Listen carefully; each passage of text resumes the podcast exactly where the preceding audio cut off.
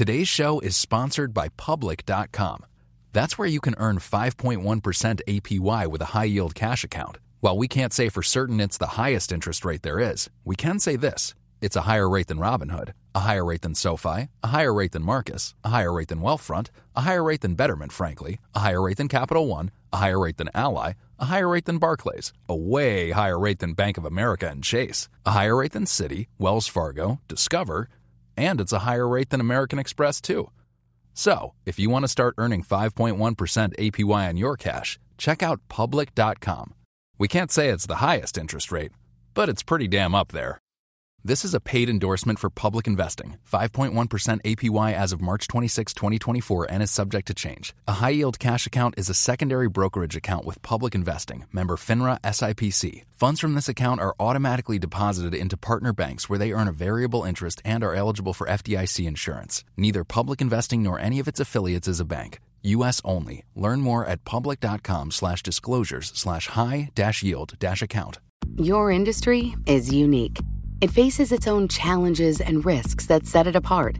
That means choosing just any insurance company just won't cut it. At The Hartford, we take pride in knowing the ins and outs of your industry and help provide solutions that suit how you do business. From liability and property insurance to workers' comp and more. At The Hartford, we don't just talk about specialization, we live it. Learn how The Hartford can help your business at thehartford.com. This is Bloomberg Wall Street Week. What's the state of corporate governance? The deficit is a real issue. The U.S. economy continues to send mixed signals. The financial stories that shape our world. Fed action to calm concerns over dollar liquidity. Some encouraging China data. The pound's reaction to news on Brexit. Through the eyes of the most influential voices. Larry Summers, the former Treasury Secretary. Starbucks CEO Kevin Johnson. SEC Chairman Jay Clayton. Bloomberg Wall Street Week with David Westin on Bloomberg Radio. Davos decides what the world should be concerned about, and competition in streaming video heats up. I'm David Westin. Welcome to Bloomberg Wall Street Week. This week was the week of Davos, that annual gathering in the Swiss Alps when the great and the good convene to reassure one another that they are both great and good. With talk this year about growth and reduced trade tensions and high hopes for 2020. One of our Wall Street Week contributors, Chief Bloomberg economist Stephanie Flanders, was on the scene and gave us this week's contributor's take. They like to talk big here in Davos about the threats the world must confront climate change, the dark side of the internet, technology turning old business models on their heads. But about the short term state of the global economy, the conversation here has been remarkably upbeat. But don't be fooled. The past two years of drama have come at a cost. And if we don't pay it in 2020, we will almost certainly feel it down the road. I mean, remember, the US China trade deal has not removed most of the tariffs the Trump administration slapped on Chinese goods. The average tariff on Chinese imports to the US is now nearly 20%, up from 3% two years ago, and China has put similar tariffs on US imports. Everyone agrees all the really important stuff has been left for the phase two deal, and there's little chance of that happening this side of the presidential election. And because the US has refused to appoint anyone to the appeal system within the World Trade Organization, there is now no global system for resolving trade disputes. The Europeans say even the US China deal violates WTO rules, but without that appeal system, it's not clear they could do anything about it, even if they were right. So the global trading system has taken a hit and Britain leaving the EU is going to make it harder for British companies to do business with their most important trading partner in a year's time. And that won't sink the UK economy, but it's going to make it hard to sustain that Boris bounce. And don't forget the most important consequence of all the dramas we've seen since 2018. The US central bank never got to take interest rates closer to normal levels, and neither did central banks in the Eurozone, China, or the UK. So after more than a decade of economic recovery, interest rates are still at, or rather close to, record lows. So yes, the Fed coming to the rescue of the US economy and the financial markets last year has probably put off the date of the next recession. But it's also taken away central banks' ammunition for fighting one when it comes. Then I expect the movers and shakers here in Davos will be looking for those same governments to all come together to collaborate to prop up the global economy as they did in 2008. But after everything that's happened, I wonder, is there any chance of that happening again? Now to our contributors. With us today are Larry Summers of Harvard, who is not only an esteemed economist in his own right, but the nephew of two Nobel laureates in economics, Paul Samuelson and Kenneth Arrow. What you might not know about Larry, but you should be careful about this, he, as an undergraduate, at MIT was a serious debater, qualifying three times for the National Debate Tournament, which explains a lot about Larry Summers, I think. And Roger Ferguson is with us from TIAA. Roger was the only member of the Federal Reserve Board in Washington when terrorists attacked the United States on 9-11 and drew on his experience with the New York banking system to make sure the financial systems remained up and running to avoid a possible panic.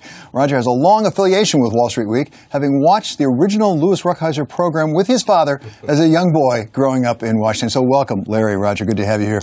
You just heard what Stephanie Flanders, our contributor, had to say that things look pretty good for the short term, but if there's a downturn, we're not prepared for it. What's your take, Larry?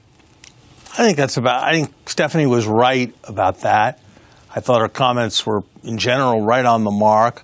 I don't think she's right that it's only trade frictions and the like that explain why the Fed hasn't been able to raise interest rates. Mm.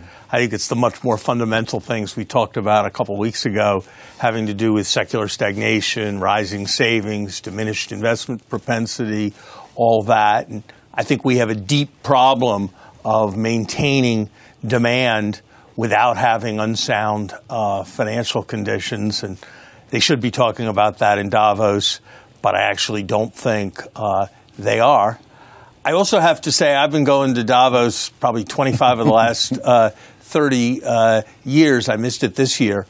And in general, I'm not sure it's a leading indicator. I think it might be a contrary indicator. When Davos is most optimistic, that's when things tend to get worse. When Davos is most pessimistic, that's when things uh, tend to get better. Roger, I want to pick up on one thing. Larry said it's not all about trade, but people are talking about trade. We had Christine Lagarde about what was going on with Europe, and this is what she said. She said part of the turnaround in Europe is because of trade. The risks surrounding the euro area growth outlook related to geopolitical factors, rising protectionism, and vulnerabilities in emerging markets remain tilted to the downside, but have become less pronounced as some of the uncertainty surrounding international trade is receding. Okay, so how much of the optimism in the economy overall is because of at least a receding of trade tensions? I think a fair amount of it, frankly. Yeah. As one thinks about what was happening last year, uh, a year and a half ago, there was anxiety about recession. That receded. Anxiety about trade as Trump put on more and more tariffs. And indeed, as we got through the so called phase one deal, my sense is that markets were breathing a bit of a sigh of relief. Having said all of that, if you listen to everything Christine had to say, she also points to a number of other risks, some which are still, as she says, tilted to the downside. And so if I put Christine's comments in the broader context of what's next, particularly for the ECB. What I take from the entire picture is trade uncertainty perhaps has receded. That might help growth just a little bit. Okay, we're going to be back with our contributors. Coming up next, from Davos to a different kind of entertainment, the kind on film that gets Oscars and Emmys. We talk of the streaming media transformation with Dean of Media Analysts, Jessica Reif Ehrlich from Bank of America. This is Bloomberg Wall Street Week.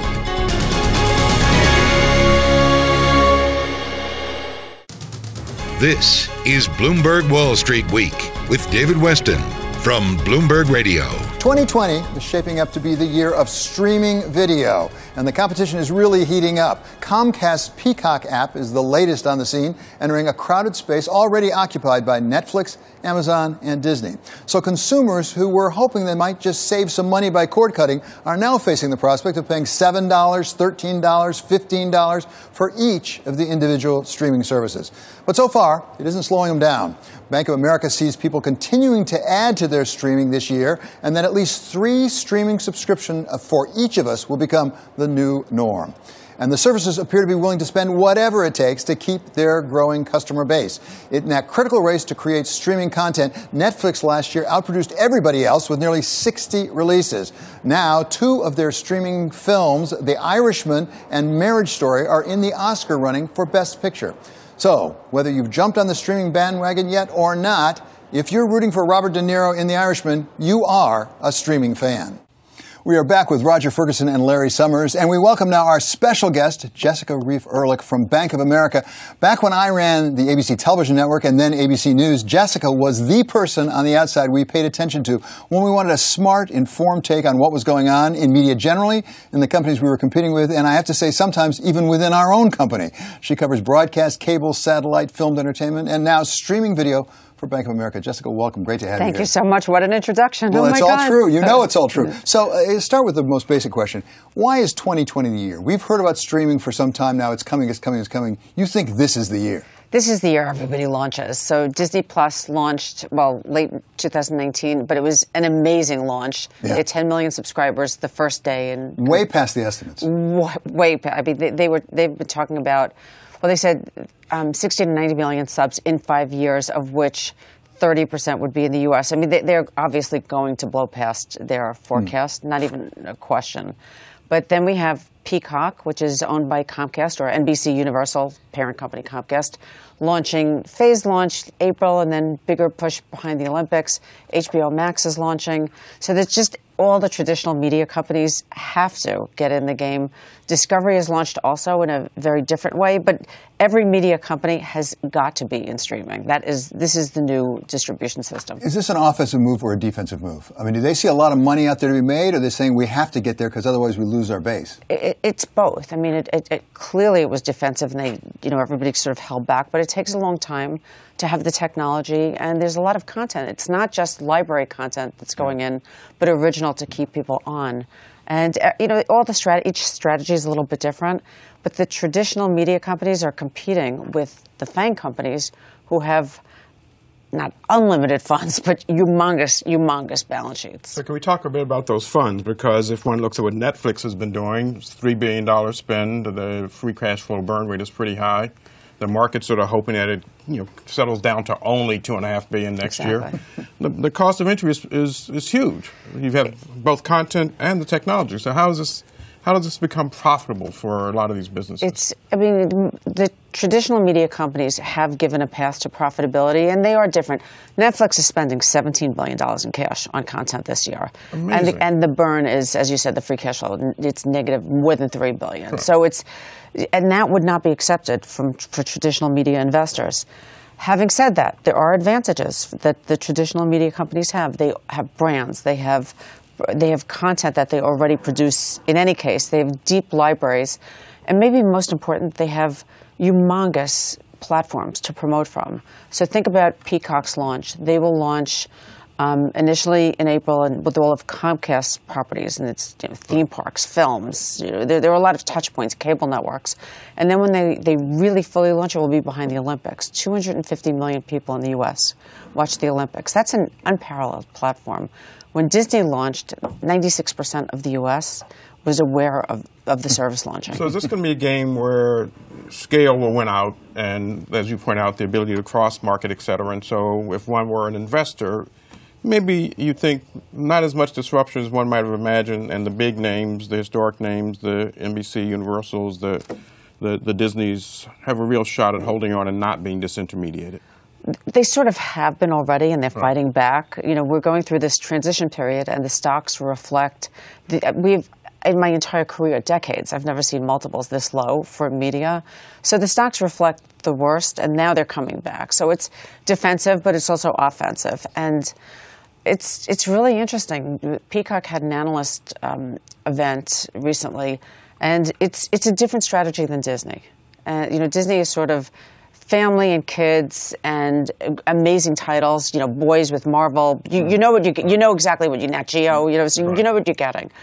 NBCU or Peacock will have news and sports and you know all of their library and, and original content but they're also curating stuff differently so it's you know it's, they're curating channels and it's, it's, it's they actually they have a lot of comedy so here's my here's my question yeah. not about this not about the stock market it's like a golden age for the viewer there's Absolutely. huge amounts of stuff being produced from lots of sources, really high quality, seems to me as an amateur, really high production values.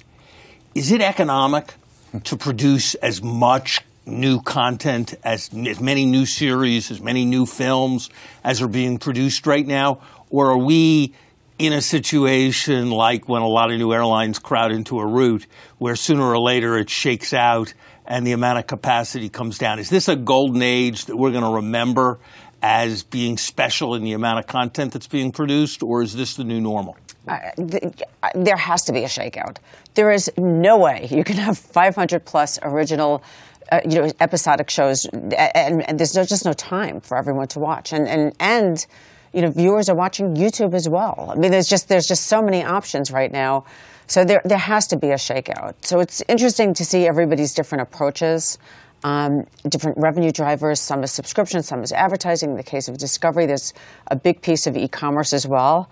Um, but there's there's no question that they can't all survive. With all this new competition, is the price for standard properties, a half an hour news show at 6:30 in the afternoon, the uh, World Se- the World Series, uh, the Masters, the, the NFL. Are the prices for those things coming down just because there's so much more stuff, or are the prices going up yeah. because they're flagships that will bring everything else in? I mean, the cost of sports. We're all waiting for the NFL to be renewed. Um, there is no way that's going down. There will be a lot of competition. Our view is that it will stay on broadcast TV because of the reach and the production capability. But the digital rights, there, there's going to, be a battle. Can, but there's a real bifurcation between live sports on the one hand that is much more resistant to some of the forces we've Absolutely. seen as opposed to filmed entertainment. Absolutely. So the sports rights go up, as you said, NFL, NBA, Major League Baseball, things like that. The, the, the sports rights are not going down. Yeah. No, they're just not. Okay, thanks so much to Jessica Reif Ehrlich. We're going to be back with our contributors. This is Bloomberg Wall Street Week. Today's show is sponsored by Public.com. That's where you can earn 5.1% APY with a high yield cash account. While we can't say for certain it's the highest interest rate there is, we can say this it's a higher rate than Robinhood, a higher rate than SoFi, a higher rate than Marcus, a higher rate than Wealthfront, a higher rate than Betterment, frankly, a higher rate than Capital One a higher rate than Ally, a higher rate than Barclays, a way higher rate than Bank of America and Chase, a higher rate than Citi, Wells Fargo, Discover, and it's a higher rate than American Express, too. So, if you want to start earning 5.1% APY on your cash, check out public.com. We can't say it's the highest interest rate, but it's pretty damn up there. This is a paid endorsement for public investing. 5.1% APY as of March 26, 2024, and is subject to change. A high yield cash account is a secondary brokerage account with public investing. Member FINRA SIPC. Funds from this account are automatically deposited into partner banks where they earn a variable interest and are eligible for FDIC insurance. Neither public investing nor any of its affiliates is a bank. U.S. only. Learn more at public.com slash disclosures slash high dash yield dash account. This is Bloomberg Wall Street Week with David Westin from Bloomberg Radio. The hills were alive this week in Davos with the sounds of what everyone was going to do about climate change. From investment funds talking about what they would and wouldn't invest in, to governments saying how they were going to invest in green, or what they'd already done for that matter, to reports that even the big oil companies were meeting to try to come up with a common approach to limiting CO2 emissions from the oil and gas they produce. Spoiler alert, they reportedly all agreed something needs to be done, but they couldn't agree on what to do. Here's a sample of what we heard. Given the science uh, that climate change requires immediate action, this is the decade. And so we wanted to start by saying, look, let's make some good commitments. These issues have moved very swiftly from being corporate social responsibility issues or more niche issues within finance to fundamental value drivers. We will ultimately divest in a company if we really think we're not getting the traction that we need. We do need uh, real breakthroughs. Uh, this is no one company is going to do this. We deal a lot with millennials in terms of the next generation, and clearly they are very focused on the um, if you wish, the ethical signature. We've got to set up policies around the world that change the demand patterns uh, of uh, the market because it isn't supply that creates economics, it's supply and demand. Climate change is not going to be fixed by a central bank. And it's going to be fixed by a combination of public and private. We want to invest in clean technology, in uh, green new procedures. We are doing better right now than we've ever done in terms of cleanliness, in terms of numbers. Uh, we have a beautiful ocean called the Pacific Ocean, where thousands and thousands of tons of garbage flows toward us and that's put there by other countries. It's time now to turn back to our contributors, Larry Summers and Roger Ferguson. So, Roger, I'll pick on you first because this is not new to you at TIAA. You've been involved in this for some time. What do you do and what have you learned from it? All right, so you're right. It's not new to us. We've been involved in climate and ESG issues for about 50 years, and we're really proud to be one of the leaders. And what we've learned over that period of time is you have to take a holistic approach. So, first, we are a very large asset manager, and we think about first how do we vote the shares and the proxies. And we're really proud that uh, we voted with uh, shareholder resolutions about 82% of the time, much higher than a lot of others in the industry. Uh, and so, you know, the first thing is use your voice as a shareholder to let management know that you care. Uh, the second thing that we've learned is you really are going to have to start to build uh, databases and to really understand and dig in with what companies are actually are doing and use that to engage them on getting more transparency, more disclosure, including oil companies and others. And the final thing that we've learned in terms of this being a, a holistic solution is we also own and manage a lot of assets and think about managing and owning those in a responsible way, be it real estate, ag, timber. So it's a holistic story put it crassly, do you get credit for that? from We get some credit. Do We you? have, to be fair, we've got two classes of, of investors. We've got a group for whom ESG, climate, very important, and they want to put their money there. We have a number of others who I think are less focused. One of the things that we've learned over time, though, is all of these factors ESG, climate, governance, et cetera, important risks to manage. And now we're starting to see the conversation turn towards the fact that this is a positive return generator, taking these factors in consideration and creating investment theses around them. So, Larry, can private investment make the difference in climate? I, I think most of what you heard is a pretty total avoidance of the real problem, and that as long as this kind of thing is the focus, the problem's going to get worse. There are three things that need to happen if the world's going to make real progress on climate, none of which were mentioned by any of those people. One is we need to scale back the hundreds of billions of dollars that the world spends on fossil fuels and fossil fuel subsidies. We need to have governments stop around the world subsidizing fossil fuels and their ability and their use. Second, we need much more invested by governments in clean energies. And the way governments need to get the revenue to make those investments is by levying taxes and having the people and the organizations represented in that video paying more in taxes. And none of them are willing to say that. They'd rather talk about how they've got a, hired a, green, a chief green officer and how they're using a little, putting a solar power plant, solar something or other on their roof, than recognize that they need to pay more taxes.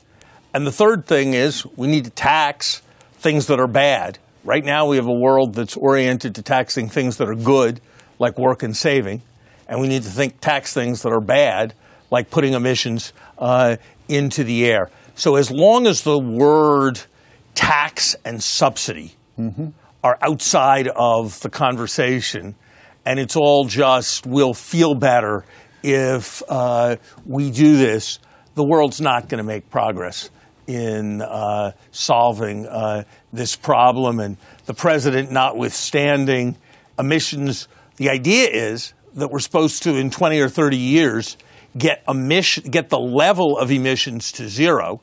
We haven't even achieved the much more modest goal of stopping emissions from growing year after year. Okay, we will come back with our contributors. Coming up here, we turn from investing in climate to changing operations on the ground. In one of the most difficult industries, Sophia Mendelsohn is here from JetBlue to tell us how she's trying to take an entire airline industry green. This is Bloomberg Wall Street Week.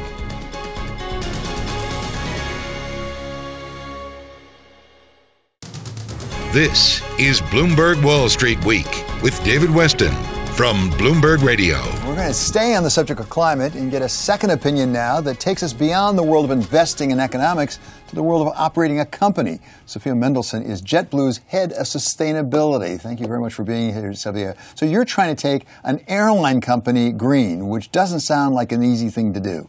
Well, it's not easy, but that doesn't mean we can't do it and we don't have to do it quickly.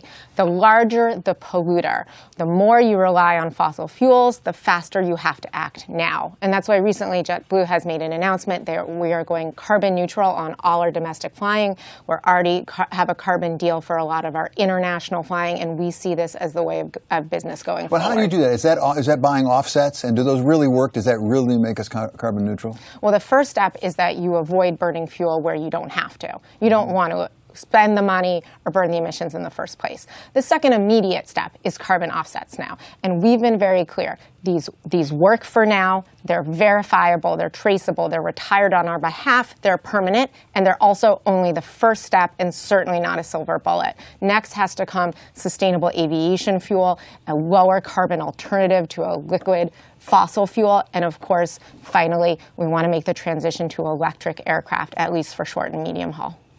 How do you think this plays into pricing, consumer demand? Are you expecting that you're going to get a bunch of consumers who are going to sort of sign up for that view, and you know this is a way that they express their support by you know switching some of their demand over to your airline? Absolutely, we don't expect it. We're already seeing it. Europe has already seen it, and our job here at JetBlue, my job, is to stay ahead of customer demand. We know people need to keep flying. They want to keep flying. Quite frankly, we need flying to keep the global economy together. But let's be real concrete. As I understand, sustainable jet fuel is more expensive than other jet fuel. By the way, there's not a lot of availability, but it's more expensive. Are your customers willing to pay more for their airline ticket because they know JetBlue is green and the next guy isn't? Right now, what JetBlue has done is take care of the carbon on the customer's behalf. We are paying for the carbon offset as a cost of doing business, which it is, and which we know other companies are increasingly seeing it as. As for sustainable aviation fuel being more expensive, there's nothing inherently more expensive. There's nothing about the physics of it that makes it need to be more expensive. What we need is volume, and we need economies of scale to bring that price down. Stephanie, let me ask you about something I've wondered about for a long time. 30 years ago, I could fly to Chicago in half an hour less from Boston. I could fly to California in about 45 minutes less. I could fly from Boston to New York in 15 to 20 minutes uh, less. Some of that's about congestion and landing rights, yeah. but some of that's about airlines fly their planes slower so that they're going to be more fuel, uh, more fuel efficient. Or that's what people have told me. Mm-hmm. Do you make flights longer on JetBlue? No, in order to save on carbon emissions and save on energy costs? Could you fly the planes faster if you wanted to? Each airline flies their plane differently. What we're doing is taking care of the carbon on the customer's behalf without asking the customer to make a sacrifice. We're not saying squeeze your knees in or give up first class. We're saying flying needs to happen. You need to be on our aircraft and that creates carbon emissions, which we need to take care of as a cost of doing business. So, how about the speed at which you fly the planes? So, uh, flying slower does in some cases save fuel. A much more business friendly, customer savvy way to do it is to buy new aircraft, much like JetBlue has. The new aircraft are increasingly fuel efficient. So, can we, talk a bit more about that? So, technology, I'm hearing mm-hmm. ultimately the answer is going to be technology mm-hmm. driving down the need to consume fossil fuels while we're waiting for better, uh, you know, sort of green fuels. What are you seeing when you talk to the providers of jet engines that is yeah. helping us give you some sense of confidence this is going to get better and better over time? Yeah, aviation is a bright spot in this. We're not waiting for te- the technology. The technology is here. The new aircraft are more fuel efficient. We've already made investments in new electric aircraft companies. Um, the carbon offsets are happening now. That's today. That's carbon being avoided and sucked out of the environment today. Sustainable aviation fuel already exists. It's already safe. We need more of it. We need economies of scale. That's an economics problem, not a technology problem. Sophia, one piece of technology the airlines can't fix on their own is air traffic control. That's true. Uh, if we were to really revamp, which I understand we need to do, it's obsolete. If we were tomorrow to revamp our air traffic control system, how much would it save in terms of carbon? It would be significant, and it would not just save carbon, it would save time, it would save money. This is a really good example of the intersection of business and government. The global climate crisis is so big, it's affecting us so quickly. There is no corner of the economy that hasn't already been affected that isn't going to be mm-hmm. potentially crippled by it. Everyone needs to be coming with part of the solution. Can I, tell you, can I tell you a story? When I entered the government and we were in the beginning, in 2009, the government was thinking about its uh, priorities. I had a meeting as the head of the President's National Economic Council with the CEOs then there were half a dozen or more uh, airlines, and they all told me we needed to work on the air traffic control system, and they mm-hmm. had a plan, and it was called Next Gen. And the thing about the plan was it was going to take a whole gen, a whole generation 30 to years. implement. and I said, if we did this according to your plan, when would we have a modern air traffic control system? This was in 2009. And they said 2035. Wow. And I said to them, that's really very interesting and I appreciate it. And I know this is a really big, complicated problem. But World War II was a really big and complicated war. and it took three and a half years from the time we entered till the time we won with 12 million people under arms. So why was it going to take us a quarter century to get a better air traffic control system? Right. Has any progress really been made on that? Yeah, there's been there's been progress made, and I will say, you know, it's not the job of CEOs. No one's ever made money just waiting on congressional action, betting on what congressional action might or might not do. So what we need to do as airlines, as the people running the companies today, is find the solutions that we can work on today, like carbon offsets, like sustainable aviation fuel. So How about airlines contributing? How about airlines contributing to an infrastructure that would enable them to save fuel costs by not spending as much time circling, that would enable the land, mm-hmm. scarce Mm-hmm. landing slots to be mm-hmm. used? Do you, don't you think the airline industry should be willing to contribute to the airline traffic air traffic control system we need? Yeah, really? absolutely. We, we have we have next gen equipment on our aircraft. You know that mm-hmm. aircraft needs to talk to other parts of the system. Government does need to build out some of that.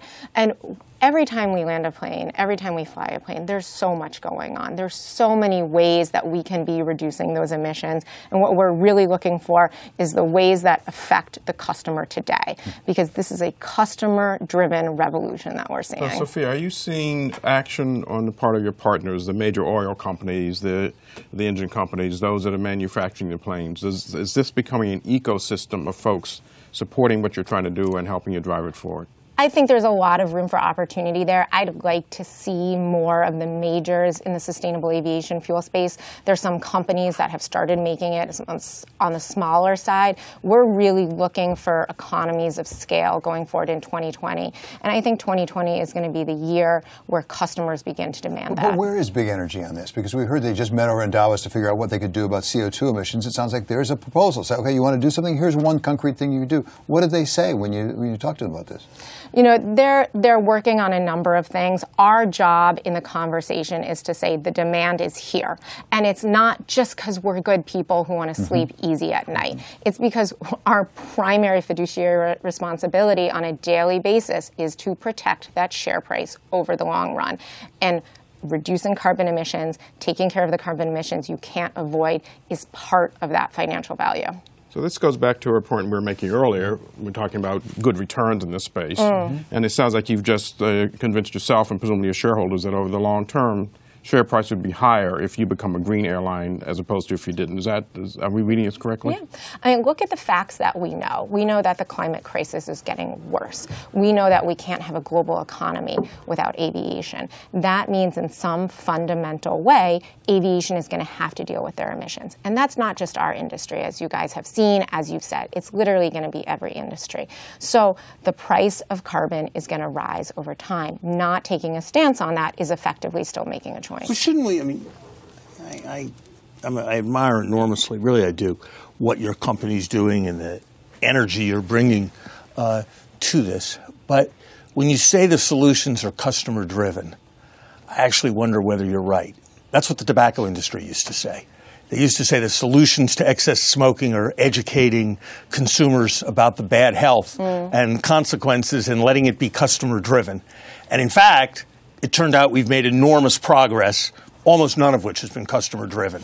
We taxed tobacco, we've stopped, outlawed smoking in restaurants, we've outlawed smoking in airplanes. It was basically when we decided it wasn't going to be customer driven, it was going to be policy driven that we solved the problem. And shouldn't we not be putting you at a competitive disadvantage if you decide that you want to do the right thing and do complete offsets and your, your airline competitors don't. Isn't the right thing to do to make there be rules so you can do the right thing by the environment and by the future without being at a competitive disadvantage? Don't we need much more active public policy rather than this talk and hopes about private policy? Well, well, Larry, the kicker is I'm not trying to do the right thing. I'm doing the smart thing because dealing with carbon is part of going forward for any business. Sophia, thank you so much for being here. That's thank Sophia you. Mendelsohn of JetBlue. This has been another edition of Bloomberg Wall Street Week. And head to Bloomberg.com for more exclusive thoughts from our weekly contributors, along with full episodes and the official Bloomberg Wall Street Week podcast. This is Bloomberg Wall Street Week. Your industry is unique. It faces its own challenges and risks that set it apart. That means choosing just any insurance company just won't cut it. At The Hartford, we take pride in knowing the ins and outs of your industry and help provide solutions that suit how you do business, from liability and property insurance to workers' comp and more. At The Hartford, we don't just talk about specialization, we live it. Learn how The Hartford can help your business at thehartford.com. Collaborate for a greener future at the Bloomberg Green Festival, a groundbreaking celebration of the thinkers, doers, and innovators leading the way. From design and culture to technology, science, and entertainment. Hear from inspirational speakers and immerse yourself in climate solutions. July 10th through 13th in Seattle. Title sponsor Amazon, official airline Alaska Airlines. Get 20% off using promo code radio20 at bloomberglive.com/green festival.